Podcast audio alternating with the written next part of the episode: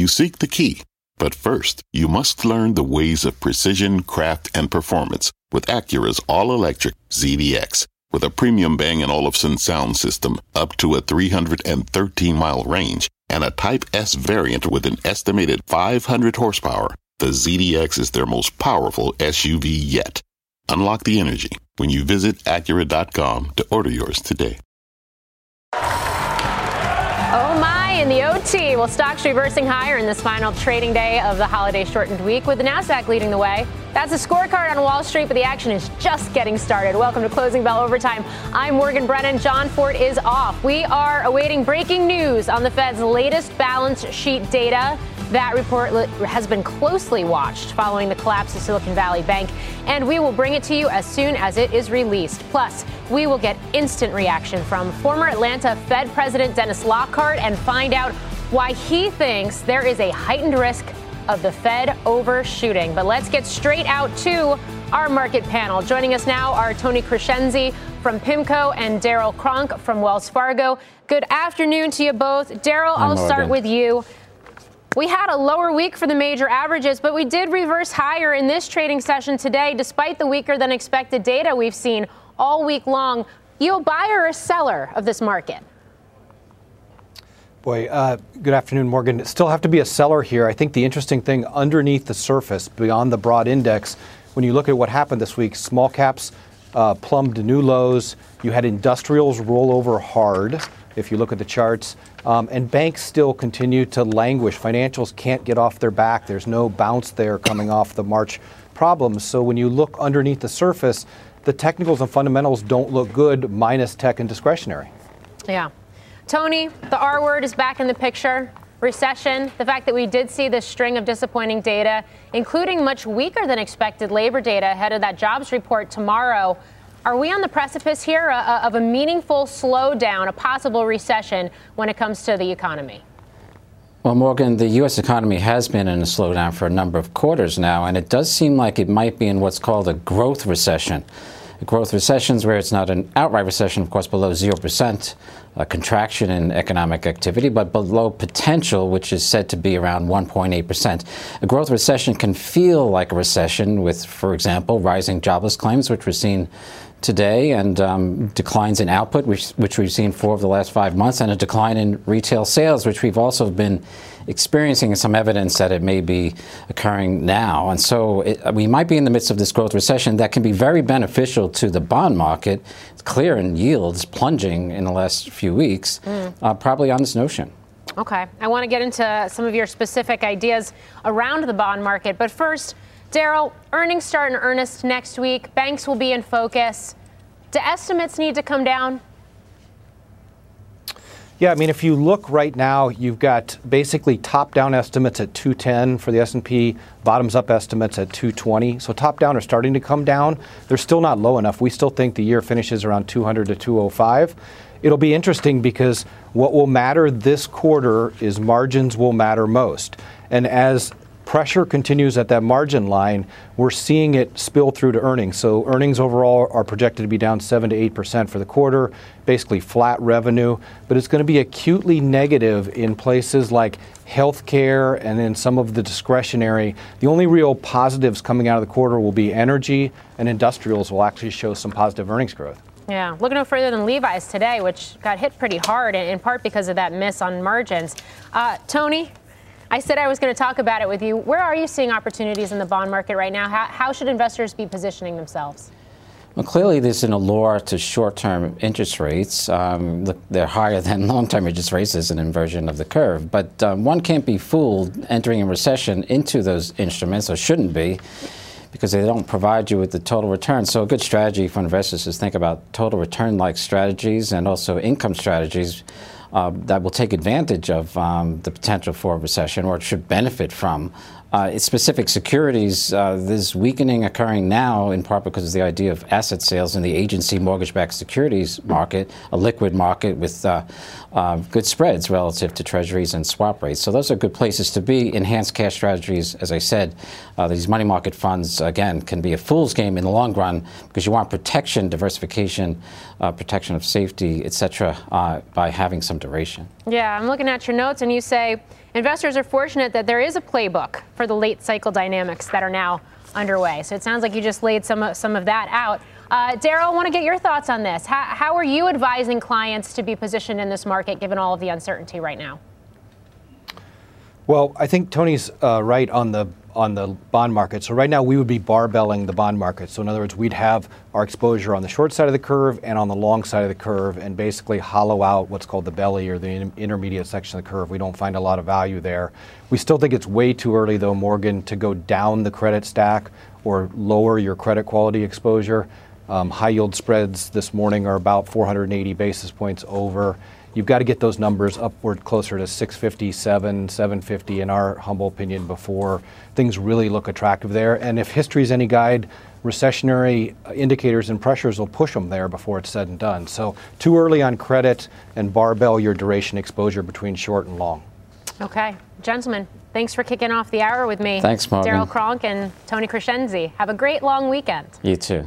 Wall Street is on alert for the March jobs report that's coming out tomorrow morning. CNBC senior markets commentator Mike Santoli joins us now from the New York Stock Exchange. He's taking a look at what an uptick in the unemployment rate means for the economy. Hi, Mike. Yes. Hey, Morgan, we've been bumping along historic lows, as you know, in the unemployment rate, three and a half plus or minus a little bit. A 50 year longer term look at this indicator in relation to recession shows usually there's a slight trend higher in the unemployment rate in advance of a recession. Sometimes it's a long time in advance, sometimes it's not. You had an oil shock right there. That was pretty sudden. But here you see, you know, leading up to the 1990s recession, usually there's a little bit of a hint that something is coming. And we haven't quite gotten that now. You see, on a one month basis, we tick just barely higher. But you want to see if there's going to be a trend. Now, of course, with COVID, there was nothing because it was, again, a sudden stop uh, to the market. You can have a lot of big picture questions around this indicator, Morgan, where it's okay, structurally, because of population changes and demographics, do we have structurally lower, structurally lower unemployment? Are we not expecting to see uh, companies fire as quickly? Uh, Maybe so, but every other cycle, there's usually been some softening up uh, in advance of when you actually get the recession. So, with all the caveats out there, you still have to keep in mind uh, that's one of the things we're looking for in that number tomorrow to see if there's a trend change as opposed to just perhaps a reduced number of net new jobs created. It's such a key point, Mike, because even as we've see, started to see some of this. Uh, other labor, labor data this week, and of course the claims revisions today were eye popping as, as we started to see it loosen and show signs that maybe the labor market isn't as ultra tight a, as it was just a short while ago. We're still at these elevated, arguably distorted levels uh, when it comes to certain aspects of the economy, whether it is how tight the labor market is, how low that unemployment rate is, or how yeah. stubbornly sticky and high inflation is, too. And it raises the question what's the Fed to do?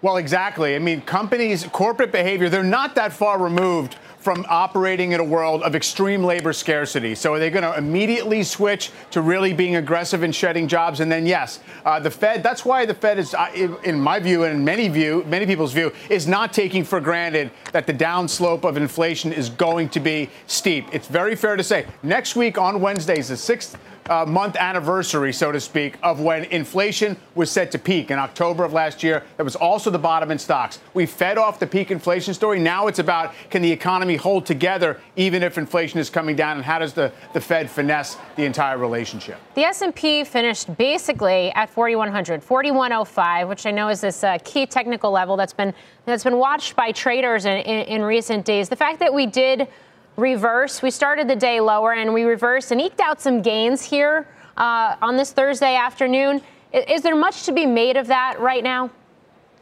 Well, I think you can make something of the fact that there was no aggressive selling response, even all week. Uh, the indexes were kind of overstretched coming into the week, and there's been a lot of movement and rotation under the surface. It's pretty much a push in, in, in the sense of neither bulls nor bears can really declare victory on a week like this, except we're kind of hovering at the upper end of that range. You could point today, once again, as we have for much of March, that it is a handful of big NASDAQ stocks that sort of flatter the indexes, and that's why uh, we're not worried about things being much lower. But, you know, yields didn't have a big move today. They, they actually retraced a little bit higher. So it does seem as if we've pulled into neutral, waiting for that number tomorrow and then uh, the CPI next week. All right.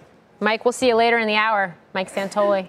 Revisions to jobless claims data raising new concerns about the labor market. So, up next, LinkedIn's principal economist on whether that's flashing a warning sign about the economy. And we are awaiting that key Fed balance sheet data, which will be released in just a little bit.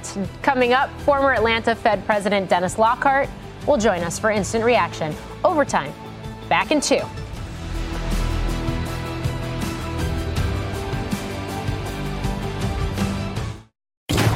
Electricity, a big idea that's inspired countless new ones. From powering the light bulb to virtually powering our entire lives. 30 years ago, State Street launched the SPDR S&P 500 ETF, SPY, a big idea that inspired the world to invest differently and still does. What can you do with SPY? Before investing, consider the fund's investment objectives, risks, charges, and expenses. Visit ssga.com for a prospectus containing this and other information. Read it carefully before investing. SPY is subject to risks similar to those of stocks. All ETFs are subject to risk, including possible loss of principal. Alps Distributors Inc. Distributor. What does it mean to be rich? Is it having more stories to share or time to give? Is it being able to keep your loved ones close or travel somewhere far away? At Edward Jones, we believe the key to being rich is knowing what counts. Your dedicated financial advisor will take a comprehensive approach to your financial strategy to help support what truly matters to you. EdwardJones.com slash find your rich. Edward Jones, member SIPC. Welcome back. Let's dig a little deeper into the job market. The morning's data showed 228,000 new claims for unemployment insurance in the latest week, and revisions to previous weeks, the orange line you see in that chart right there, showing more filings than previously thought. Joining us now to dig into that data, LinkedIn's principal economist, Guy Berger. Guy, thanks for being on with me. I do want to get your thoughts on the, these big revisions we saw to claims today uh, and how it speaks to the weakening in labor data that we that we've seen all week ahead of that report tomorrow? Yeah, I think that, that that we've heard all these questions the last few months. We keep reading these stories about layoffs at all these firms. When are they going to show up in the labor market data? Well, here they are. They're showing up. I think it's part and parcel of cooling we see in the hiring data, in JOLTS and job openings data. I think there's gradual, not quite recessionary cooling we're seeing in the labor market right now from the extremely hot levels we had in maybe 2021, early 22. So, how do you think this sets us up for that non farm payrolls uh, report that we're getting tomorrow? And I ask that because it has, for the last 11 reports, surprised to the ups- upside and been much stronger than economists were expecting. Yeah, I think that, that, that, if you'd asked somebody a year ago, you know, the Fed's going to be raising rates really fast. What's the labor market going to do? They would be surprised at where we've ended up, which still these these very strong numbers. I think it's important to remember, though, job growth has slowed a lot. It was running at around 600,000 a year ago. Now it's at around 300,000, give or take, maybe mm. a little lower after tomorrow. Um, you know that that the Fed's taken a whack at the economy. Hiring's come down, layoffs have come up a lot, a little bit. If this keeps going on, at some point, you're going to put enough pressure on the economy that we might start heading into job losses. It just it seems like it's going to take longer than people thought.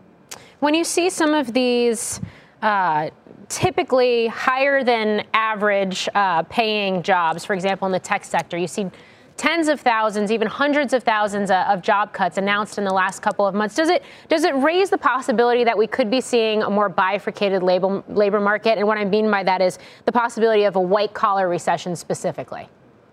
Definitely possible. And I think that would be sort of the, the flip side of 2008, 2009 that was so concentrated in blue collar jobs like construction manufacturing. I think it's still early to really talk about white collar recession or any recession. Um, some white collar sectors in our data are like like education, um, healthcare. You know, the government are still doing relatively well in terms of hiring, holding up reasonably well. So I think it's possible, but the other thing that could happen is what if you know what if the Fed's tighter monetary policy hurts construction, hurts manufacturing? I don't think we're yet at the point we can call that some sectors of the economy are going to be immune and other ones hit harder. Okay. Another trend that I think has been flying below the radar that folks are not really talking about, but has come up in, in some of my recent conversations with uh, senior executives uh, of certain types of companies is this idea of people holding down multiple full time jobs. And in some cases, maybe not even telling both of their employers that they're doing this because they're able to work remotely and they're able to uh, sort of continue continue on, persevere, uh, if you will, in, in multiple positions. How, how common is that? Do we know? And how much is that affecting labor data? Yeah, I love this question because it's, it's, it's data that have actually been falling from the BLS for about a year now, and it's interesting. We're now at a record level in terms of the share of employed people that have two or more full time jobs. I think there's there's it's not super common sense. We're talking about a few hundred thousand people across the economy. It is higher than it was in the past, and there are specific things going on now that make it possible. The job market's hot. So people that want another job can take it, and remote work makes it easier to do it by cutting down on the overhead. So yeah, it's definitely picking up and more common. Interesting. Uh, do you think it's going to become more? I mean, it's more. It's getting more common. Do you think it's going to be become, especially if we do go into an economic downturn or recession, that it, it's something that is going to perhaps reverse, a trend that's going to reverse and go away? Yeah, it seems likely. I think that the, the, the key theme of, of recessions and downturns is people want more work and they can't get it. And you know what? It, not everybody wants to full-time jobs, but the key thing is that people do want them, can get them, and so I think what, what, would unfortunately happen is that those people would potentially fall back to one job or no job in many cases. I do think it's a cyclical phenomenon. Interesting. Guy Berger, thanks for joining me. Thank you. Well, the market may be closed tomorrow, but Squawk Box will be open for business to break down the March jobs report. That special edition of Squawk Box kicks off tomorrow at 8 a.m. Eastern. Now, some news on the defense front. The U.S. Government Accountability Office denying Lockheed Martin's protest of Army contract for the Future Long Range Assault Aircraft, or in the wild world of military acronyms, the FLRAA program. FLRAA is the program to replace the service's Black Hawk helicopter fleet. It is a contract that was awarded to Textron and its Bell helicopter units V 280 Valor back in December.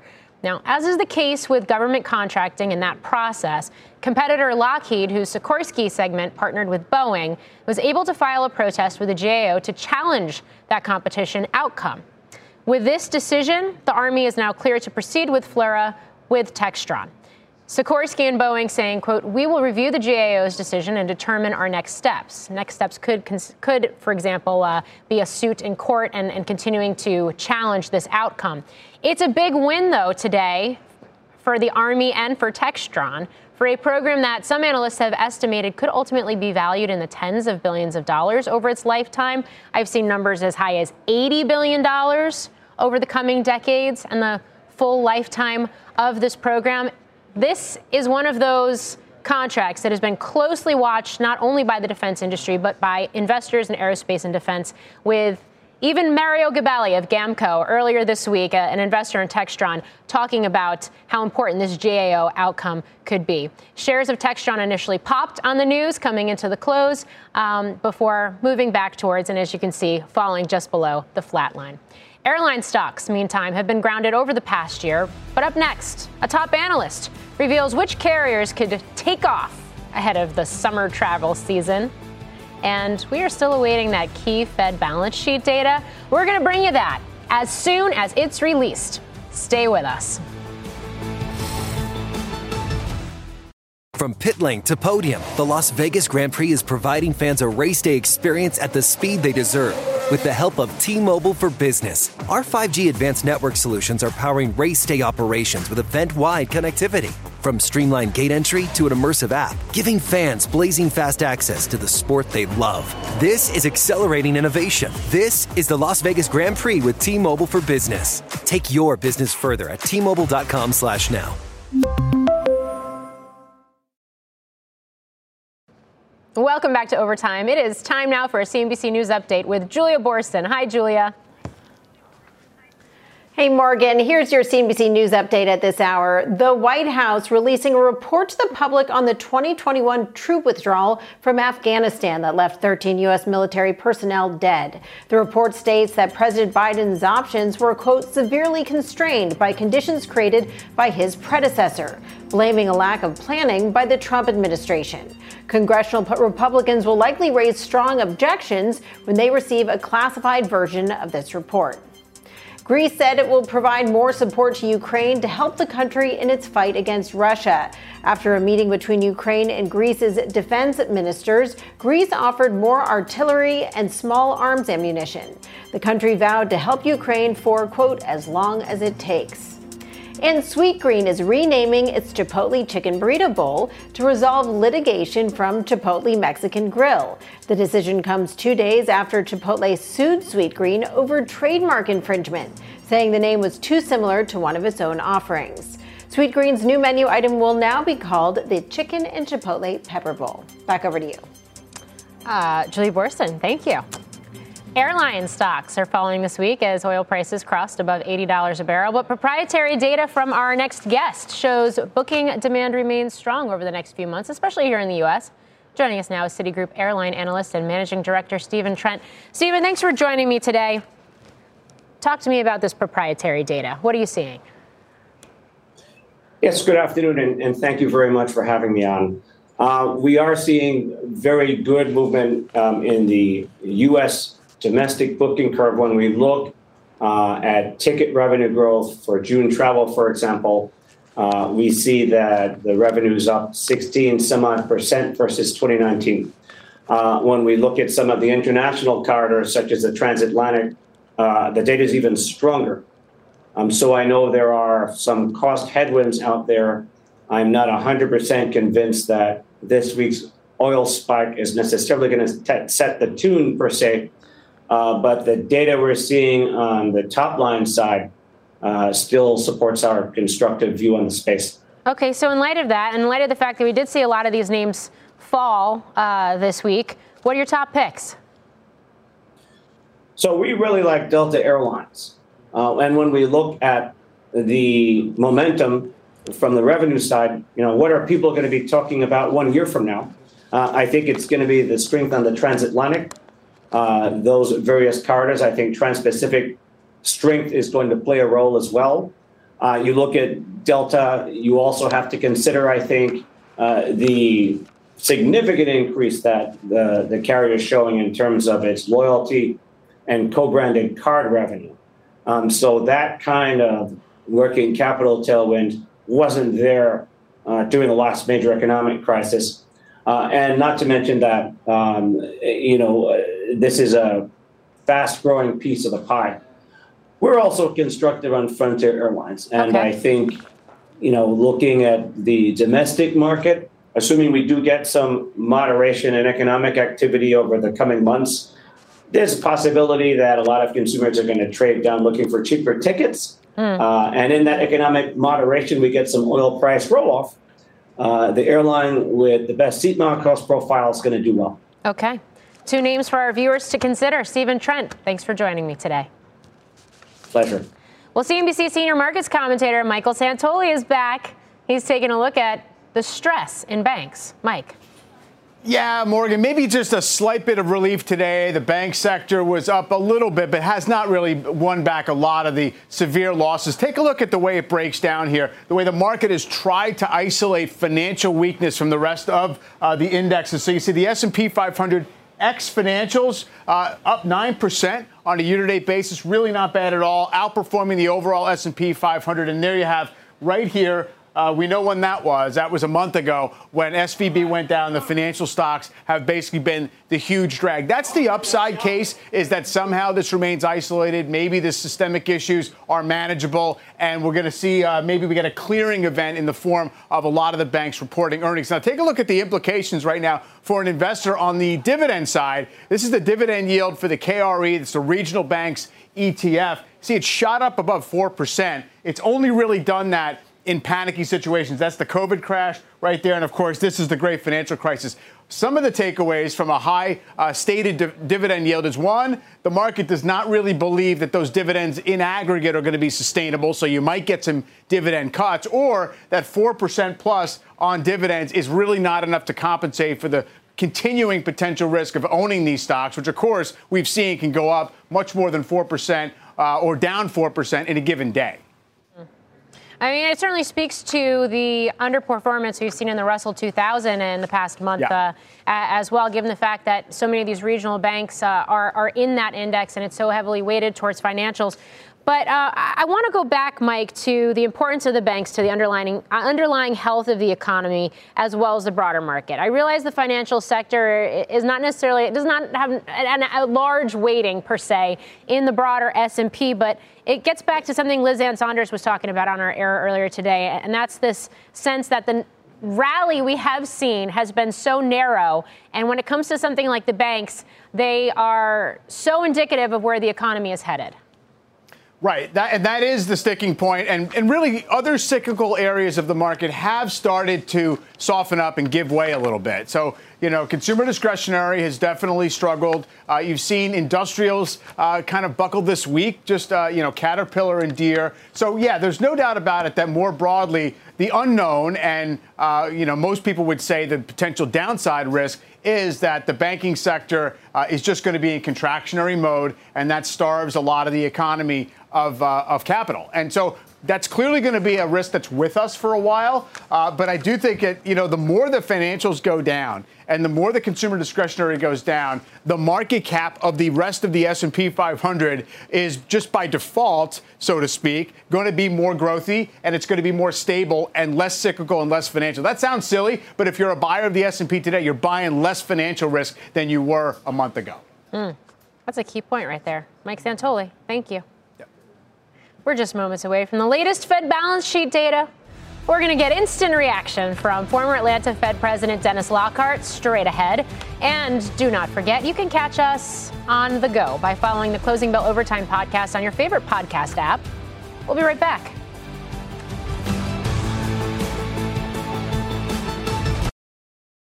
Welcome back to Overtime. As we await key data on the Fed's balance sheet, let's bring in former Atlanta Fed President Dennis Lockhart. Dennis, it's great to have you on the show. I, I do want to start with all of this data we've gotten this week that has been so much weaker than expected, uh, including so much of this labor data. Are are you surprised to see that we're starting to see this shift? You're starting starting to see this turn where where the labor piece of the puzzle is concerned. I can't say I'm surprised, um, and I think in many respects, from a Fed committee point of view, it's a welcome development to begin to see the labor market get moved toward balance, I guess is the way I would put it. Uh, th- today's claims information and the revisions, that was a bit of a surprise. Revisions are always a little bit of a surprise.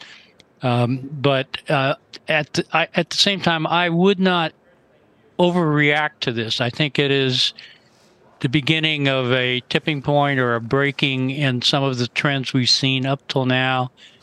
And uh, the Fed will take it on board, but not necessarily view it as conclusive. Yeah, and of course, we're getting another inflation reading next week. We get CPI next week, too. How does this position the Fed uh, for the possibility of a hike versus a pause at the next meeting? And I ask that given the fact that we have seen India and Canada and Australia this week all, all hold pat, uh, and in some cases actually surprise the markets by doing so.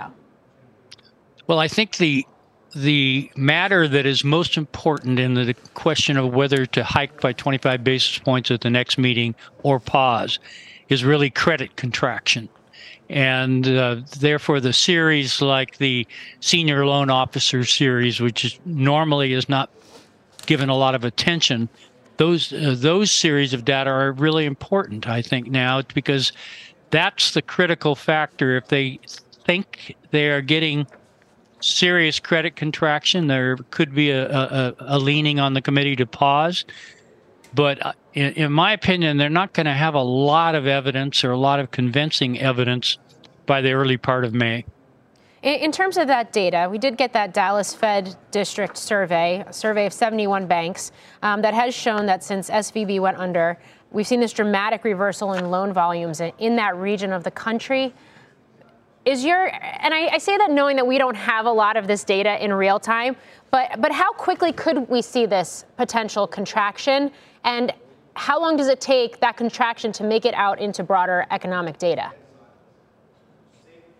Well, the first part of your question, I, I think you could see it very quickly. I think uh, banks are already probably adjusting uh, their appetite for for risk and for certain kinds of loans. Uh, you know, they're like all markets anticipatory, and they're anticipating that the broad uh, economy might, in fact, begin to weaken pretty dramatically. So they're probably taking action uh, at, at, this time. How long can it take? Well, I think that could take a little bit longer. There's lags, of course, in the uh, use of credit lines, the availability of credit, actually uh, constricting activity. But I think by summertime we would know we'll know whether SVB has produced a credit contraction. So, is it fair to believe, and we've heard a number of Fed officials in recent days uh, suggest as much, that this banking crisis will do some of that work, that tightening work for the Fed?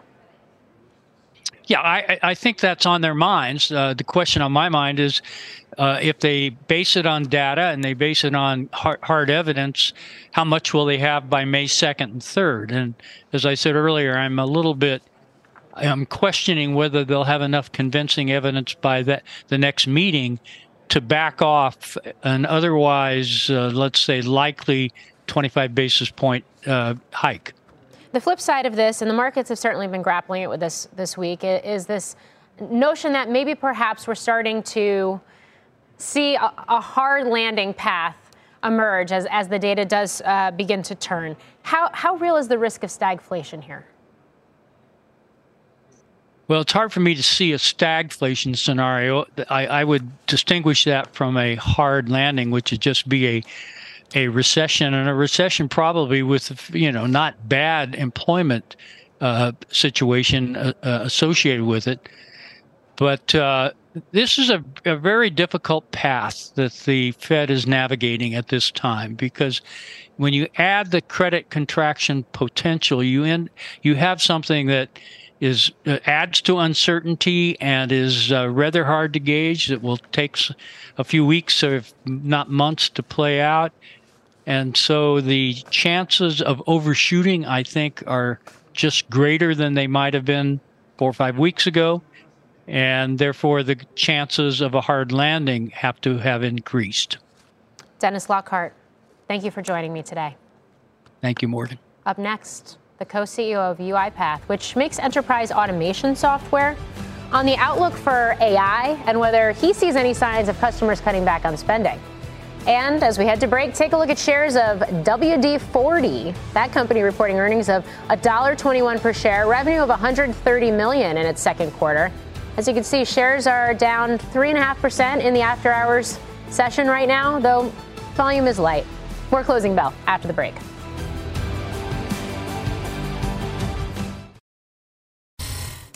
Welcome back to Overtime, the buzzword for Wall Street over the past month. How about AI? One stock that's benefited is UiPath, up some 8% in that time, while the S&P 500 is up just 1%. The software company has been using AI in its growth strategy for some time and says it should benefit as artificial intelligence integration becomes more common in business. Let's bring in UiPath co-CEO Robert Enslin. Robert, thanks for being on with me today. Thanks, break Morgan. down break down UiPath's use of artificial intelligence and what regenerative AI and all this talk and flurry around chatbots uh, actually means in terms of future possibilities. Yeah, look, we think AI is going to transform how businesses innovate in different industries and, ent- and enterprises. And at UiPath, we've been utilizing AI for many, many years now. And so now AI is at to the fore when how business can actually utilize it to actually drive and, and deal with digital disruption. One of our customers, Paychex, as an example, is dealing with 40 million emails a year. And our AI technology is able to drive and understand each email and, re- and create actions upon that email. And that's the same as the financial sector with UBS and Farfetch on how they drive it. When you look at AI, we definitely have to also see that we are focused on security, guardrails, and putting that, and we've been doing that for many years as well. We have a policy of using open AI, uh, open AI, and many other open technologies in our AI platform. Um, we think that the time has come where innovation will be at an all-time high in how companies deal with innovation in the future. I know, there is a lot of talk about the need for guardrails and, and, and, security. The fact that you've already been implementing a playbook, I guess give me some specifics about that playbook and, and whether you've had to or are going to have to rethink, uh, rethink some of those rules of the road, if you will, as this technology continues to evolve. Yeah, we're continually looking at that. But if you look at the guardrails and regulation and security around the world, many of many of these are in place today for enterprises. How enterprise operates, where the data needs to be stored, how we look at the data, where our customers want their data to have access. So it's up to our customers to determine where they access the data, and it's us to, up to us to make certain that we secure it in a way that they understand it. So that's how we look at security, the guardrails in an open and flexible environment. Let's talk a little bit about client demand because, on the one hand, many companies are tightening their belts and pulling back on their spending and their capex. And on the other hand, they're looking to increase productivity and profitability too. Are you seeing more demand or slowing in demand? Look, we see an opportunity to help customers navigate this massive levels of disruption that they're dealing with today. Our customers are really focused on saving costs, driving efficiency, dealing with saving time, and being able to figure out how do they actually deal with digital disruption, which is happening every week. Our technology is built to deal with those kind of um, episodes with customers in a very, very short period of time. If you look at our fourth quarter, we had a record number of deals above a million dollars. We also had record revenue over 309 million. So we feel really good about how AI is driving automation, and together the human, machine, and automation is really changing how companies have an opportunity to deal with this macroeconomic situation that we all are facing today. Uber, as an example, is utilizing our technology as the growth came back to streamline the operations, streamline the global operations, hmm. and ensure that they are compliant. Uh, with, regu- with regulatory compliance. So many customers are benefiting from what we're doing with automation and AI together. Yeah, it's a, it's a conversation we'll continue to have. Rob Enslin, thank you for joining me today, the co CEO of UiPath. Thank you, Morgan. We've got breaking news on the Fed. Steve Liesman has the details. Hi, Steve. Hey, Morgan. Yeah, the Fed's balance sheet actually shrinking again, uh, down quite a bit by 73.8 billion to 8.59 trillion dollars, um, and that since last week. Uh, so maybe a few more signs of stability in here. Borrowing at the Fed's discount window fell by 18.5 billion, and that is the second, or sorry, the third decline in a row. Originally, after the uh, bank failure of Silicon Valley Bank, uh, banks went to the emergency discount window and they borrowed uh, in size. And the past three uh, weeks, they have reduced that total borrowing. It's still at $69.7 billion. Um, they went to the bank term funding program. That's the new facility the Fed put together, and that allowed them to, to basically give uh, paper at par uh, value at least and get uh, a loan on that. That actually increased. So they're definitely showing a preference for the new funding program, which seems to be a bit of a better deal for them than they are for the discount window. That went up by 14.6 billion to 79 billion dollars. And there's that bridge loan that they gave. That's down slightly. At least it's not getting worse in terms of the total funding of 174.6 billion dollars. So, you know, um, Morgan, I'm thinking of calling this the Fed salad buffet, is what I'm thinking of calling it, where you can go and get all sorts of things from the Fed salad buffet. and they're they're taking they like they like the bank term funding program. They're taking that. Meanwhile, the Fed is kind of winnowing down the size of the buffet in general because remember quantitative tightening is still going on and so the Fed's total number of treasuries went down by about 50 billion dollars week to week. So that's where we're at. There's still some level of stress out there, more than there was before the failure of Silicon Valley Bank, but it's certainly not as high as it was in the immediate weeks after it. All right, I like salad buffet better than Fed's uh, H41 report. I'm still uh, working on a name there, but that's what I got for yeah, now. Yeah, and I, I, tasked you with that uh, with that responsibility last week, so I so I appreciate the fact that you came loaded for this. I, am just curious: is this in terms of these different offerings that you have from the Fed? Is this could you call this a, a real-time case study in, in, terms of what what works for the sector if, we do see any more fragility uh, emerge as the Fed does continue its tightening path?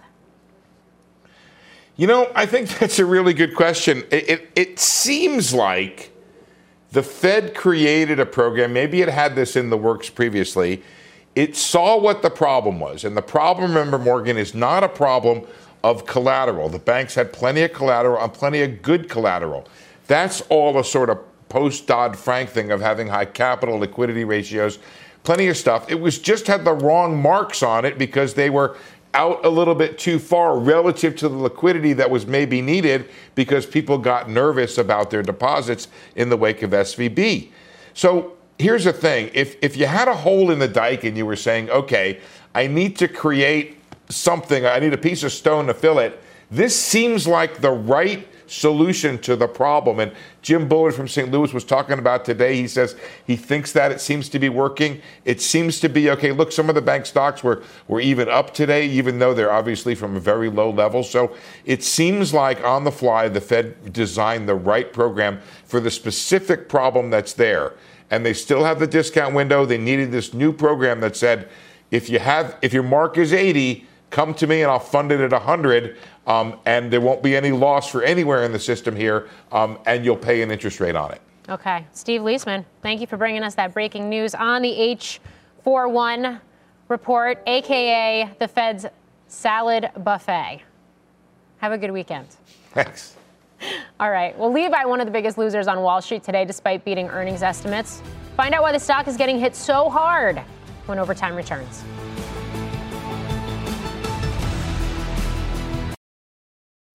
Welcome back to Overtime. It's day two of meetings between bipartisan lawmakers and CEOs of media and tech companies over China. This is something we asked venture capitalist Josh Wolfe about yesterday on the show.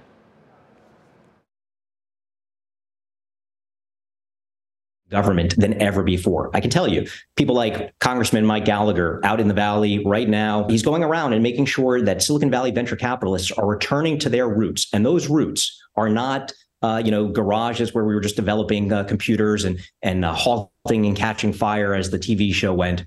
The roots of Silicon Valley were electronic warfare, and so I think we're going to see a return to Silicon Valley to matter that matters, as we like to call it at Lux, all right. Well, let's bring in Steve Kovach for the latest on those meetings. Steve, you've been monitoring. How's it going? Yeah, I got some new details for you too, Morgan. So, members of the House Select Committee on Chinese Communist Party are in Stanford's campus today, hosting a slew of tech executives. It's like a TED Talk on China and tech to discuss. They're discussing America's business reliance on China, also AI safety and cryptocurrency. And tomorrow, those committee members head to Cupertino for a separate meeting with Apple CEO Tim Cook at Apple's headquarters. But right now, there's a lunch luncheon happening with execs, including Google's chief legal officer, Kent Walker, and Microsoft's president, Brad Smith. Also expected to show up, Palantir CTO Shyam Sankar and Scale AI CEO Alexander Wang. Now, this morning, Smith gave a presentation on AI, and the big takeaway from that one China and the U.S. are neck and neck in the AI race when it comes to training those large language models that make products like ChatGPT possible. There was also a presentation on rare earth minerals. I know you like that one, Morgan. And reliance on China for those. Now, presenters saying even if the minerals are mined here in the U.S. or another country, China controls the processing needed, and they need more options for processing outside of China, especially for magnets. Magnets are in everything, Morgan. So now tonight there's more coming. There will be a dinner for the VC crowd, including Marc Andreessen and Vinod Khosla. And in the morning, they will focus on cryptocurrency and regulation in China. So a lot going on. They're talking about everything. They're talking about everything. I mean, uh, potentially the biggest American player in all of this, and I know this happens tomorrow, is going to be Apple. Right. We've seen the diversification, slow diversification of the supply chain into places like India, but without China, you're not getting your next smartphone. No, exactly. And it's it's not just the manufacturing in China, Morgan. It's also the consumer base.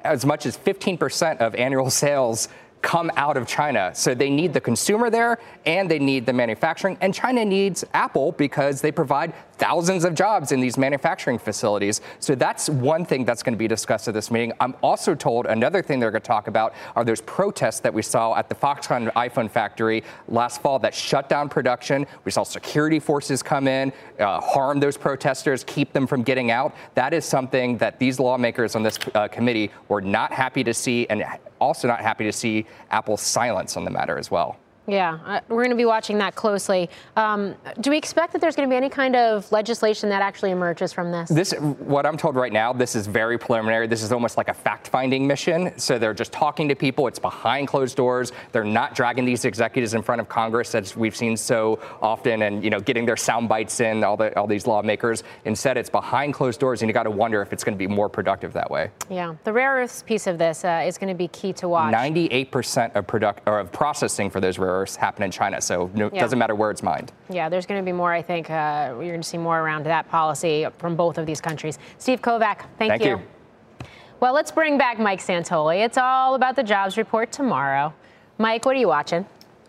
For sure. It is about the jobs report tomorrow, and then on Wednesday, it'll become about the CPI report. And I think this kind of sets us up where we've been for a while, which is trying to stay in that safe zone between too hot inflation and too weak growth. And the jobs report is going to perhaps tell us whether we've tilted toward genuine economic weakness or just deceleration. And then, of course, the CPI numbers next week maybe going to tell us what the trends are. And it catches this market at a point 11 months ago today, Morgan, uh, the S&P closed at like 4120. We're at 4105 right now. Two years ago, Monday, it was just over 4,100. So we were up 700 from that point at one point. We were down 600 from there. So we're kind of, you know, these offsetting currents have kept this market largely pinned in this area if if October was the low, we may have gotten off pretty easily with a relatively modest bear market. But if it's just now the economic weakness taking hold and earnings estimates have a lot more to go down, which we might get a hint about next week, then uh, it's it's maybe we're not so lucky and we, we have to at least revisit the lows. Yeah, uh, there's going to be a lot to digest next week, Mike. Uh, appreciate Appreciate all of your insights this hour. Yeah. I hope you have a, a, wonderful long weekend. That is going to do that. Do it for us here at Overtime. Fast Money begins right now. From a flat tire in the city to a dead battery on a distant drive, AAA is partnering with T-Mobile for Business to accelerate response times and get more drivers back on the road fast. Our nationwide connectivity powers location telematics, so AAA's fleet can find stranded drivers quickly while being fully equipped with the in-vehicle tools to have answers when they get there. This is elevating the member experience. This is AAA with T-Mobile for Business. Take your business further at T-Mobile.com/now.